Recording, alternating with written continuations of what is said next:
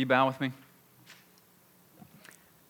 Father, I'm glad that we can be here, and I'm very thankful for each one that you've brought. And Lord, I ask that you would please do what only you can do, and that speak to our hearts in such a way that we are convinced, that we are convicted, Lord, and for some that need to still come to faith, that they are converted.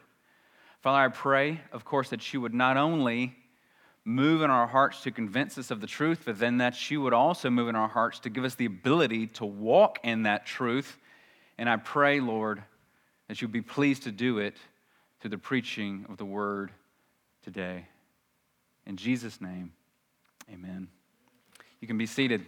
Thank you very much for coming this morning. We're going to be in Judges chapter 6, verses 17 through 27 is where we're going to be today, which we'll get to in just a moment. But let me start off with this. The Lord really discourages fence sitting. Let me start off with that statement. The Lord really discourages fence sitting. What do I mean by that? Though mankind sometimes thinks he can be neutral when it comes to the Lord and still be fine, the Bible consistently shows otherwise. I've known many people who wouldn't say they hate the Lord and who wouldn't say with their mouths that they hate Jesus and who would not say that they, that they hate the Bible. But they also don't want much to do with the Lord and they don't want very much to do with Jesus and they really don't want much to do with the Bible. They sort of think they're taking a, a neutral stance to it all. I don't necessarily hate it, but I don't necessarily love it either. And that's a safe place to be? No. The truth is, they never, of course, burn a Bible. They have enough respect for the Word of God to never, never say, I'm, going to burn one, and, and I think that's okay. But at the same time, they would never give enough respect to the Bible to live according to what it says. One example of the Lord discouraging fence sitting uh, is a very well known portion in the book of Revelation, the very last book of the Bible. In chapter 3, the angel of God, he encourages John to write to these different churches, and one of those churches gets this message from Jesus. He says, I know your works. You're neither cold nor hot. Would that you were either cold or hot. So, because you're lukewarm, neither hot nor cold, I will spit you out of my mouth. The Lord would rather you, listen to this, the Lord would rather you totally hate him or totally love him. He, he wants us to choose a side. I'm sure as you know, Joshua is the book that precedes the book of Judges in the Old Testament. You might remember that when Joshua was getting old and he was about to die, he has something he wants to say to the people of Israel. He, he renews the covenant with them, he, he makes them listen to what he has to say when it comes to the things of God and say, You've, you've got to choose a side, people.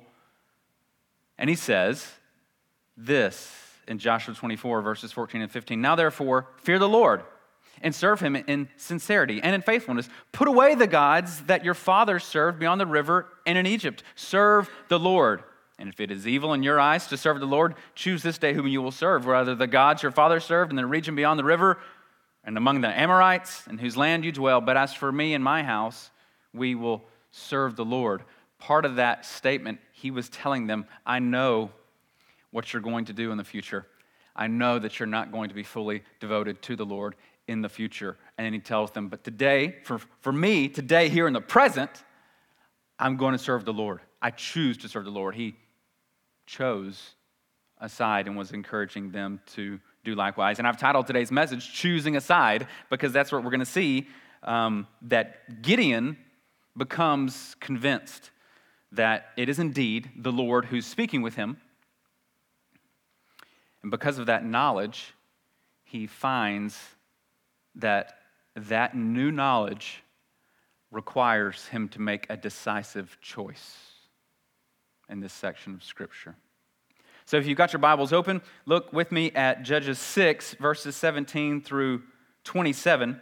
And just follow along while I read. If you did not bring your Bible with you, the text should be on the screen behind me as well. This is what it says.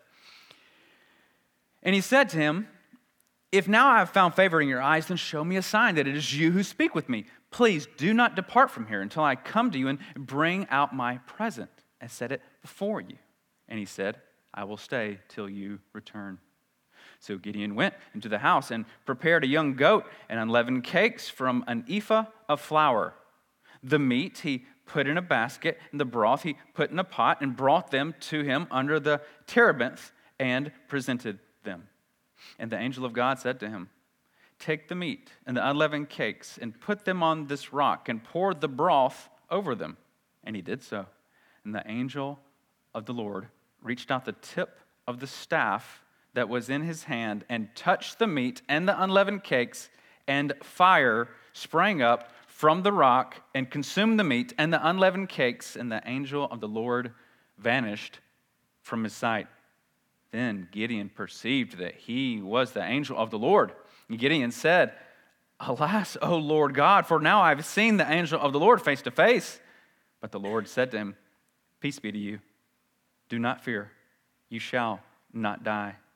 Then Gideon built an altar there to the Lord and called it, The Lord is Peace To this day it still stands in Ophrah, which belongs to the Abiezrites. That next that night, the Lord said to him, Take your father's bull and the second bull, seven years old, and pull down the altar of Baal that your father has, and cut down the Asherah that is beside it, and build an altar to the Lord your God on top of the stronghold here, with stones laid in due order. Then take the second bull and offer it as a burnt offering with the wood of the Asherah that you cut down. So Gideon took ten men of his servants and did as the Lord had told him. But because he was too afraid of his family and the men of the town to do it, he did it by night. This is the word of God. After hearing the angel of the Lord speaks such marvelous things to him that we heard about in last Sunday's message, because this is just a continuation of a conversation that Gideon is having with this figure, the angel of the Lord, which we said last week. He's a very mysterious figure because he often appears in the scriptures as a man, speaks on behalf of the Lord, and then speaks as if he is the Lord.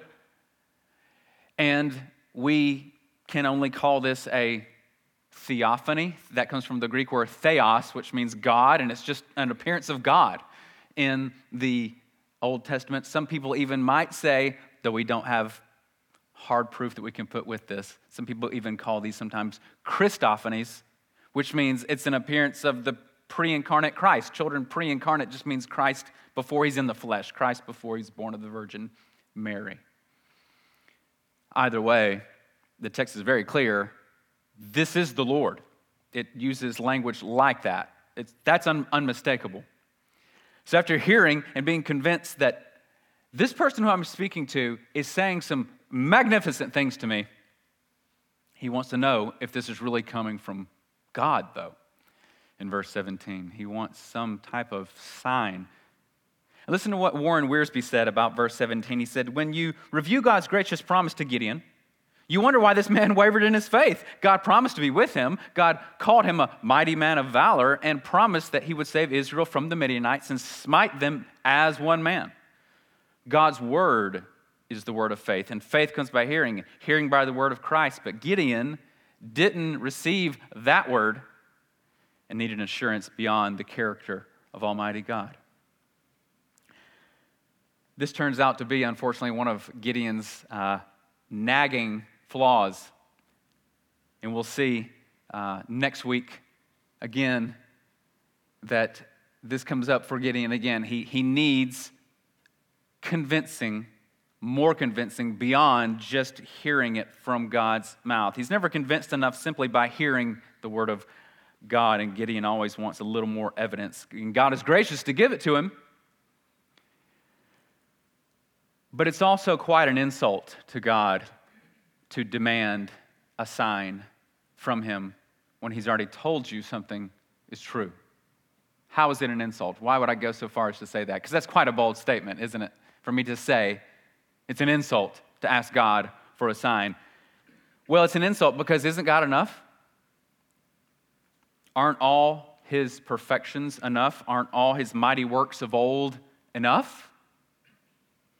Isn't what he's done for you and I by sending his son Jesus Christ to shed his blood and die and take the punishment that we deserve upon the cross? Isn't that enough? And isn't the resurrection of Jesus, isn't the fact that there's an empty tomb in Israel, isn't that enough? Why do we think we need more than simply taking God at his word? Doubting Thomas was, was kind of like Gideon in that way too, wasn't he? And what did Jesus say to Thomas once he revealed himself to him, once he showed him the scars on his hands and the scar in his side? What did he say to Thomas? Did he say, you know, don't worry about it, Thomas, it's, it's all good? Is that what he said? No. He says this Have you believed because you've seen, Thomas? Blessed are those who have not seen, yet have believed. You're in a more blessed state by God Almighty when you simply take Him at His word. I mean, isn't it, isn't it even a slight insult to a human being if a human being says to you, Guess what? This happened. And you say, Really? I don't know. I, I'm, I'm not so sure. And you're like, Yes, really? And the person's like, mm, Don't think so. I think you're being false. I think you are not telling me the truth. I want to see it for myself. I mean, it's even slightly an insult when somebody does that to you. You think, seriously? You don't believe me? Now, if you're always poking fun at each other, I guess that's a different story, you know, siblings or something like that. But adult to adult, it's a little insulting. So, why would we ask God for a sign when it's very clear if He lays it out in His Word? So, after Gideon asked for a sign, though, he realizes nonetheless that this is no ordinary visitor. He wants a sign. Is it, is it really you who's speaking to me? Nonetheless, he does this in verse 18 Please don't depart from here until I've come to you and bring out my present and set it before you. And he said, I'll stay until you return. So, in order to show proper hospitality here, Gideon wants to prepare this individual a meal, this person who's just come up really almost out of nowhere and says, The Lord is with you, a mighty man of valor. Remember from last week. Even though these were uh, lean times for the people of Israel, remember, the enemies of Israel had been invading Israel again and again and again. They take all their crops, they take all their goods. The people of Israel are forced to run off and hide in caves and they're just they just keep being looted again and again and again even though times are very lean gideon uses what's called an ephah of flour. Now i know all of you know the exact measurement of an ephah. Of course we don't. How much is that? Well i'll tell you this. It's enough to make enough bread for an entire family for several days. Okay? Gideon was very generous with this gift, uh, which showed it showed he highly regarded the visitor. At least that. But things are actually only going to go up from here when it comes to his regard for this visitor. They're going to go way up. They're even literally going to go up because they're going to even go up in flames. Let me read to you verses 19 through 21 again. So Gideon went into his house and prepared a young goat, unleavened cakes from an ephah of flour, the meat he put in a basket, the broth he put in a pot, and brought it to them under the terebinth. That's a type of tree. And presented them. The angel of God said to him, Take the meat and the unleavened cakes, put on this rock, pour the broth over them. He did so. The angel of the Lord reached out the, sta- the tip of his staff and touched it, and fire sprang up from the rock and consumed the meat in the unleavened cakes, and then the angel of the Lord vanishes. The fire appearing out of a rock to consume this, it's, it's, it's a picture of the altar of God, the holy altar of God, consuming a sacrifice. That's exactly what it's a picture of. This is, an, this is received by God, something akin to an offering, and he consumes it with fire. So the, the appearing of the fire and then the disappearing of the angel of the Lord causes Gideon to believe beyond a doubt that this was indeed the angel of God, the angel of the Lord who was speaking to him. Now, Gideon's response is proper, a little amusing, but it also shows that he also believes something that he was told in the past. Look at verses 22 and 23, because Gideon acknowledges that Gideon perceived that he was the angel of the Lord. And Gideon said, Alas, O Lord God, for now I've seen the angel of the Lord face to face. But the Lord said to him, Now notice, the, this angel has already vanished. We're told that in the previous verse. But then we're told in verse 23, verse, um, yes, 23, that the angel speaks. So now the angel's speaking, and he's not even there. Peace be to you. Do not be afraid. You shall not die. Gideon acknowledges that he saw the Lord and becomes afraid. The Lord calms his fears. But what's this business about you shall not die? Why did Gideon think he might die? Because the angel says, You're not going to die. Calm down. Peace be to you. Why did Gideon think that he's about to take his last breath, perhaps? Well, remember from last week, the angel approaches Gideon. Peace be to you. God be with you, O mighty man of valor. And that's when Gideon starts to vent a little bit. If God's with us, then why is all this bad stuff happening? Remember that? And where all these wonderful deeds that we hear about, that our fathers have told us about, the Lord brought you up out of Egypt. Where's that then? Visitor, remember that from last week? Gideon's got quite the attitude. But this showed us that his fathers had recounted to him the things of God. He acknowledged where all the wonderful deeds that our fathers have told us about. This also goes to show us that Gideon would have heard, no doubt, the portion from Exodus as well, when Moses requests to see the Lord's glory, and God says to you, I'll show you my back. Because he says this, You cannot see my face, for man shall not see me and live. God's presence as the angel of the Lord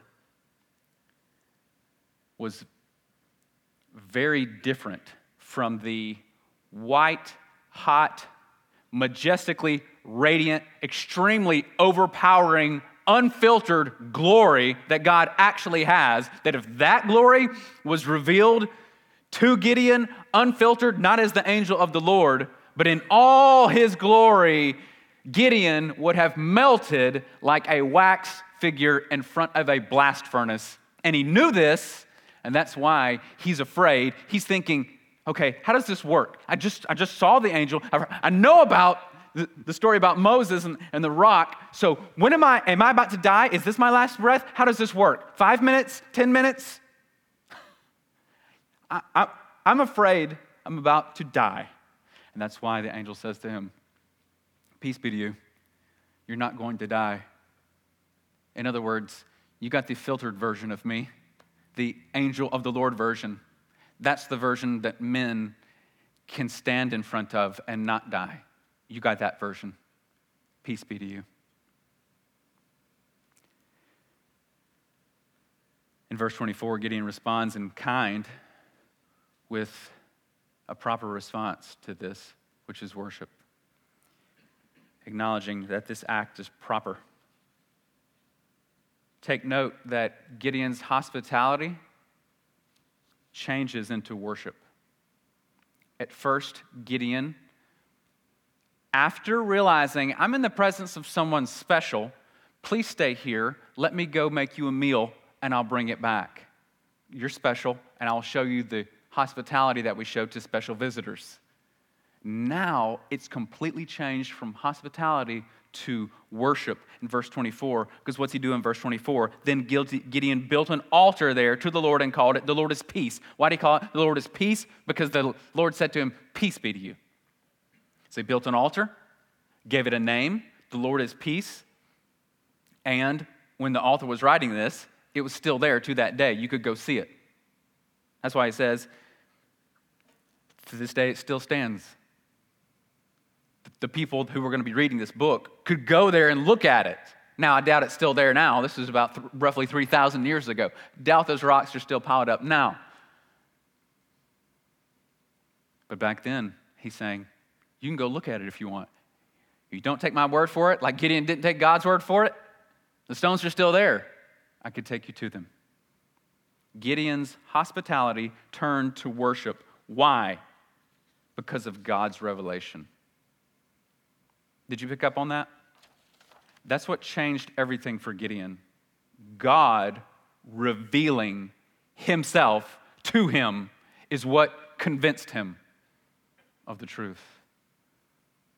God revealed to Gideon who he truly was. Otherwise, Gideon supposed he was just speaking to an ordinary man. It was God who acted to reveal more of himself to Gideon. And that's what made Gideon into a worshiper. That's what's going to make you into a worshiper if you're not yet a worshiper. God has to reveal himself to you. Otherwise, you won't get there on your own. Man's heart is desperately wicked and deceitful above all things. Who can know it? Paul even says in Romans chapter 1, I mean 3 rather, no one even seeks for God. We would not seek for God in and of ourselves. Now, we seek for something, yes, but in that seeking, we'll never actually attain to the knowledge of the one true God. We don't get that. We don't just say, I'm going to unlock that in myself because it's not in you. God must reveal himself to you. And once you're convinced by that, you will rightly turn into a worshiper. And that's what happened with Gideon. And the truth is, God's revealing himself to you now through his word. God uses the foolishness of my preaching to reveal himself. He's chosen to do this throughout the ages, according to Paul. He uses the foolishness of preaching, is what Paul says. And the truth is, you can't stay on the fence. He's revealing himself to you right now, right now, through this text. He's walking through this text with us right now, and you must choose to either stay in your darkness or step into the light and breathe the free air that Jesus gives to those who step into that light. Now, how do you know if you've made this transition, though? How do you know if you've made the transition into the light? Are you in the light? Do you think you're in the light? How do you know if you're in the light? One word worship. You start to worship God. What does that mean? You delight in Him, you love Him, you want to be around Him, you want to be in His Word, you want to pray to Him, you want to simply love Him.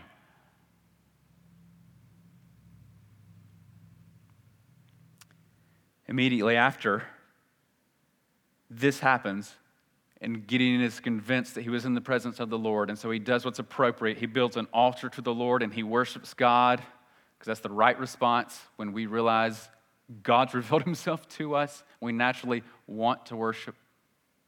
And the truth is, here's the truth. Let me just stop right there, though. Even seething demons who hated Jesus with a hate that you don't even know they still understood their position when it came to Jesus. Jesus came to the man named Legion. What is your name? Legion, for we are many.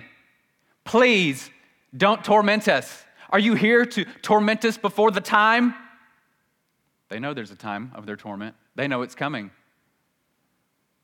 Please cast us into the pigs.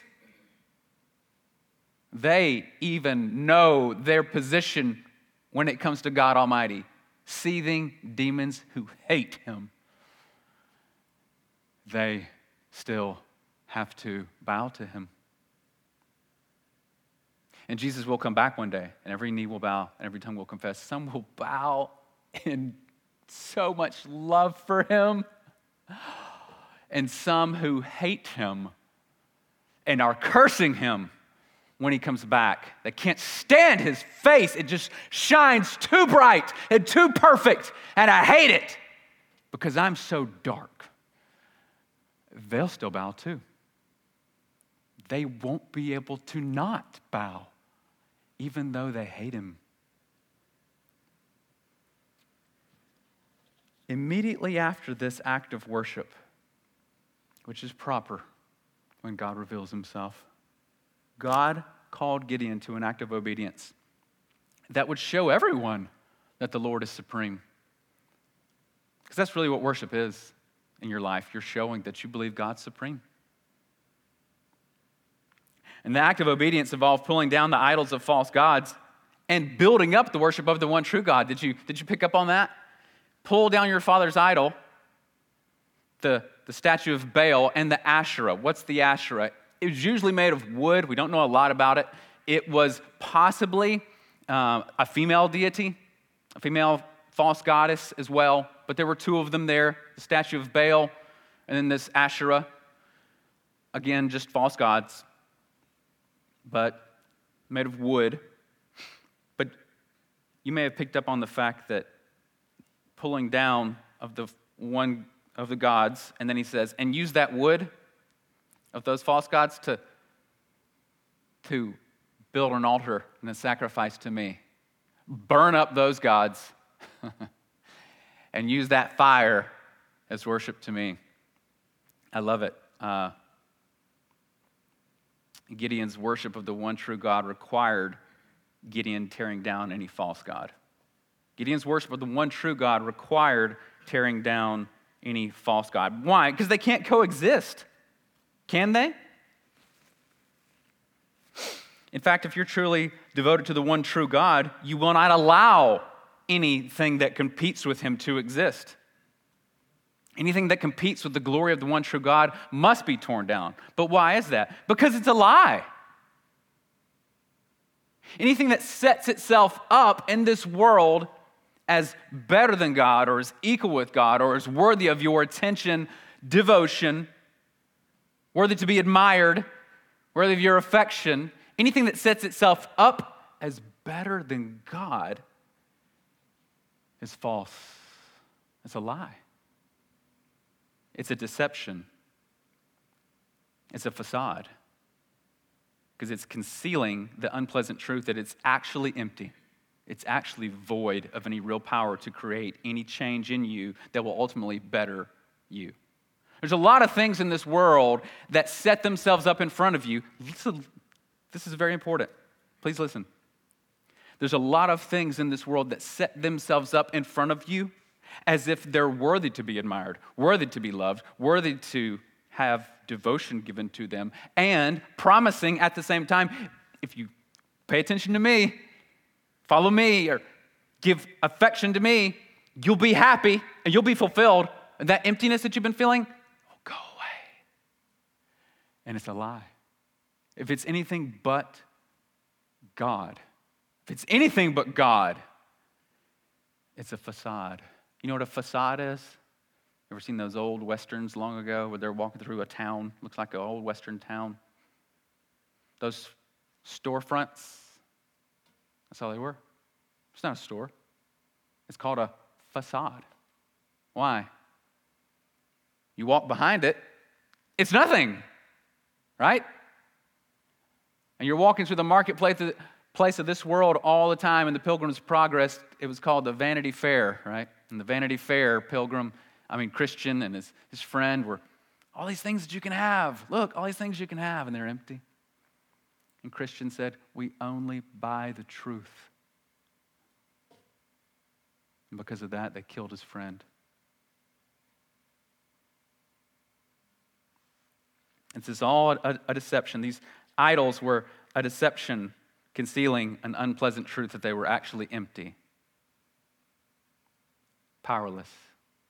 Which reminds me of the book of 1 Samuel. Remember, the statue of the false god Dagon kept falling down in front of the ark of God when they were stored in the same room together. The ark of God was captured by the enemies of God, and they stored it in the same room of worship with their false god Dagon. And what they find the next morning, Dagon had fallen down in front of the ark of God, and his hands broke off, representing that he was powerless to do anything. The hands represent what we can do. Set him back up. What happens the next day? He falls down again, face down, except this time he has no face. Why? Because his head broke off, showing that God had dealt a fatal blow to this false God. I love it. I love that section. I'm like, yes, God. Dagon's head broke off, representing the fatal blow that God ultimately dishes out to everything false that sets itself up as God's replacement. God is more powerful and he's better. Look at verses 25 and 26. That night, the Lord said to him, Take your father's bull, and the second bull, seven years old, pull down the altar of Baal that your father has, and cut down the Asherah that is beside it and build an altar there to the Lord your God on top of the stronghold here, with stones laid in due order. Then take the second bull and offer it as a burnt offering with the wood of the Asherah that you shall cut down. First of all, I think it's tragic on Gideon's father's part that he has these idols at all, in light of verse 13 from last week. Remember verse 13 from last week? Gideon said to him, Please, my Lord, if the Lord's with us, why then has all this happened to us? And where are all the wonderful deeds that our fathers recounted to us, saying, Did not the Lord bring us from Egypt? He acknowledged our fathers, meaning father, grandfather, these people, our fathers have taught us things about the one true God. They've, they've, they've taught us the stories of the Bible. And I say it's sad because it's that lukewarm state that we're talking about, that, that I was talking about earlier. It shows that Gideon's dad is a lot like unsaved, religious Southerners. Isn't he? What do I mean? Well, his dad did the religious thing by telling his kiddos Bible stories. He did that, didn't he? Much like many Southern folks think that and know that it's good to get your kiddos a, children's picture Bible so they know some of those Bible stories. That's a good thing to do. And it's also good to take your baby to get dedicated. Let's, let's do that. That's a good thing to do. And it's also good to go to church every so often, especially Easter and Christmas. Don't ever miss those because grandma will get mad if we're not at those. And then let's also, you know, make sure that you know, every so often you throw a 20 in the offering plate. But then daddy also lives like the world everywhere else. This isn't just dads, this isn't just the South. There's a lot of people all over the world who've mixed religiosity into their lives, but haven't purged the evil out of their lives. I've got an image because look at this picture I made. If we say we're followers of Jesus Christ. However, our speech and our entertainment and our anxiety and our thinking are just like the world's, then I doubt it. Okay, I doubt that. I'm not talking about struggling with sin, not talking about that at all not standing up here saying, I never struggle with my speech in any way, shape, or form. I never, I never struggle with my entertainment in any way, shape, or form, nor with my anxiety, nor with my thinking. It's all pure as the driven snow. What's wrong with you, you bunch of losers? Get better. Not saying that. And I don't like sermons like that either. And I don't like people like that either. So we're on the same side, okay? We are. What I'm saying is this. What I'm saying is this. When people mix religiosity, some type of form of it, into their lives, but then also think, I can live like the world as well, and I'm still okay. That's what I'm talking about. If you say, if you say you know, I'm, I have a respect for Jesus, I think the Bible is the Word of God, and, you know, I, just, I think those things are good. And you're at work and you're talking just like they are at work. You're laughing at all the dirty jokes they're laughing at. You're telling the dirty jokes they're telling, and your speech is just as foul as theirs is. Something's wrong. You are a living contradiction. Secondly, entertainment. If you are consuming the same worldly filth that all your other unsaved friends are, horrible stuff that God hates, full of horrible language, full of nudity, full of homosexuality, and you're just consuming it just like they are. Nothing's different about your forms of entertainment. You're a living contradiction if you also say you're a follower of Jesus. Your anxiety, you're scared of all the same things the world's scared of. What if this happens? What if that happens? What if this? What if this? Uh, we can't we can't be a missionary over there. What if we get malaria? We can't do this. What if I what if what if we run out of money? What about our 401k? What about this? What about that? And it's all the same thing as the world's anxious about. All your anxieties and fears are just like the world's. And you're thinking, you think just exactly like the world thinks. Well, why can't two men be together if they love each other? Why is that wrong? Why, why, can't, why can't she have an abortion if she's not ready right now financially? And why, why not? And also, what, you know, why, why shouldn't I go into mounds of huge debt. If the bank's going to loan me this money, then why shouldn't I why shouldn't we have this really big, nice house and these really extremely expensive car payments that force both me and my wife to have to work full time and we're in debt up to our eyeballs? But, you know, I've heard that that's what's going to make us happy. And, and these, you know, we got to go on two or three vacations a year, and I, I really want a boat too. And, It's all just like the world. What I'm saying is this see, Gideon's father was teaching his children certain things about God and saying, These things are true. But what's, out, what's right out in front of his dad's house? Two idols.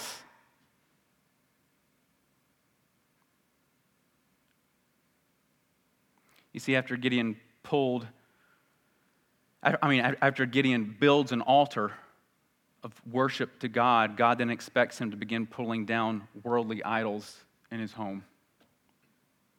And really, shame on his father. And you know why it makes me so angry that his dad was like this? Because it reminds me a lot of me, too, in the past, before I got saved. R- religious, grown up here in the South, walked the aisle, said the prayer when I was like, you know, eight or nine, got baptized, all that jazz lived like the devil from age 13 to 18. Would have told you, though, would have told you during those years. Of course, I'm going to heaven. God loves me. I, I got baptized. And then when I was 19, and God actually revealed himself to me, and I responded accordingly with faith and repentance, that's when I really got saved. And that's when everything changed because I really came to know the one true God and really started to worship for the very first time. God expects Gideon to begin pulling down worldly idols in his life. Your devotion to God starts at home also. Did you see this? Where did he tell him to start pulling these idols down? His own house. Some of you need to hear that. I need to hear this. I need to hear this. You need to hear this. Because if it's not in your home, I doubt it's in your heart. If your devotion to God is not in your home, it's not in your heart. If your devotion to God is not in your home, it is not in your heart. And that's just the truth of it. And again, I don't mean in perfection, I mean in direction. None of us do this in perfection. That's why we need Jesus, okay? I used to work at a place where I was the only Christian, at least in that department where I was, the only one.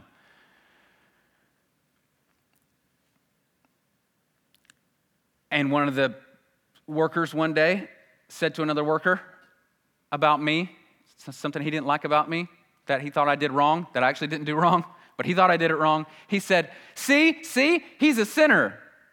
And my friend told me that one day. He said, he, This is what he said about you. He said, See, he's a sinner.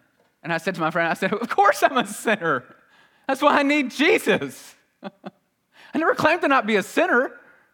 I'm one of the worst ones there is, which is why I love Jesus so much because he's forgiven me of so much. Are you kidding me? He thought I was saying I'm sinless because I said I was a Christian? No.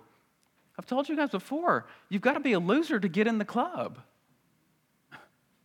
That's the prerequisite. And so, if it's not in your home, it's not in your heart. Because if it's in your heart, it'll be in your home. True devotion to God. Listen to what Warren Wiersbe said about Gideon having to do this, at, starting at his home. Really great quote again. Knowing Gideon was still afraid, God assigned him a task right at home to show him that he would see him through. After all, if we don't practice our faith at home, how can we practice it sincerely anyplace else? Gideon had to take his stand in his own village before he dared to face the enemy on the battlefield. Remember, God said, you're the man I'm going to choose to attack the Gideon, I mean, to attack the Gideons, to attack the Midianites as one man. Remember that? So he's got to start at, at home. Will you obey me in small things first? Because some of us want to be powerful tools in the hand of God to fight against devils and demons and to advance the kingdom with fury. We want to do that, but we've got to start with those small things around our house first. I want to be used by God in big ways too. But I also have to be devoted to those small things in my own home first that make for godliness. So we shouldn't be surprised that God's asking Gideon to pull down these idols, first of all. We shouldn't be surprised that he starts there. Why should we not be surprised that he starts there? Gideon worships, and then God goes directly to pull down idols. Why should we also not be surprised by that? Though it makes perfect sense because they're competitors. We shouldn't be surprised either because of Deuteronomy 12. He takes them back to the law of God. Deuteronomy 12, verses 1 through 3. This is part of the law. This is part of the Torah. This is part of the law of the Jewish people. These are the statutes and rules that you should be careful to do in the land that the Lord, the God of your fathers, has given you to possess all the days that you live on the earth. Verse 2 you shall surely destroy all the places where the nations whom you shall dispossess serve their gods. On the high mountains and on the hills and under every green tree, you shall tear down their altars, dash to pieces their pillars, and burn their asherim with fire. Asherim is plural for the word that we saw earlier, which is Asherah. You shall chop down the carved images of their gods and destroy their name out of that place. So take note that God's not calling Gideon to, to do something new or something original.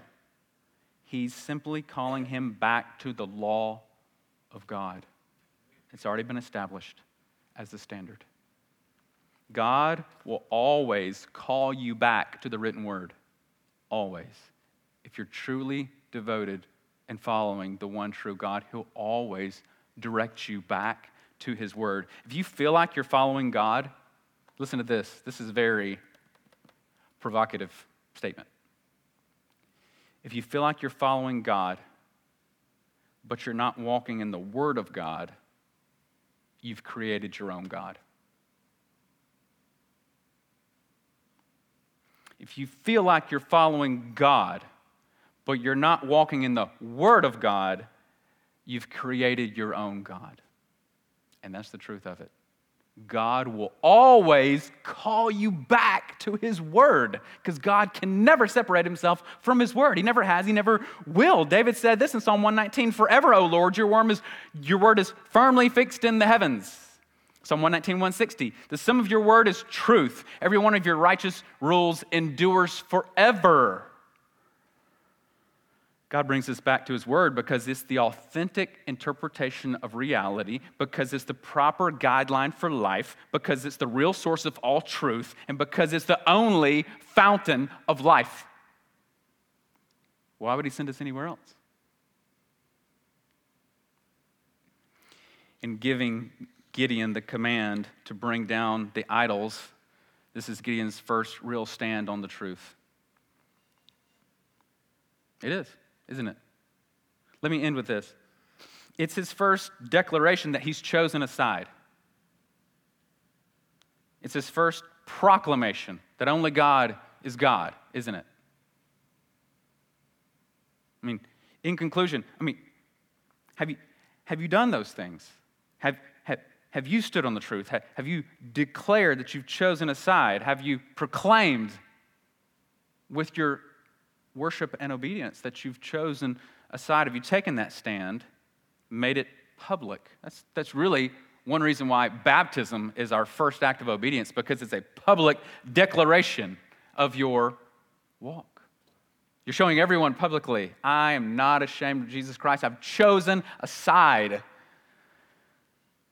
I'm proclaiming that only God is God.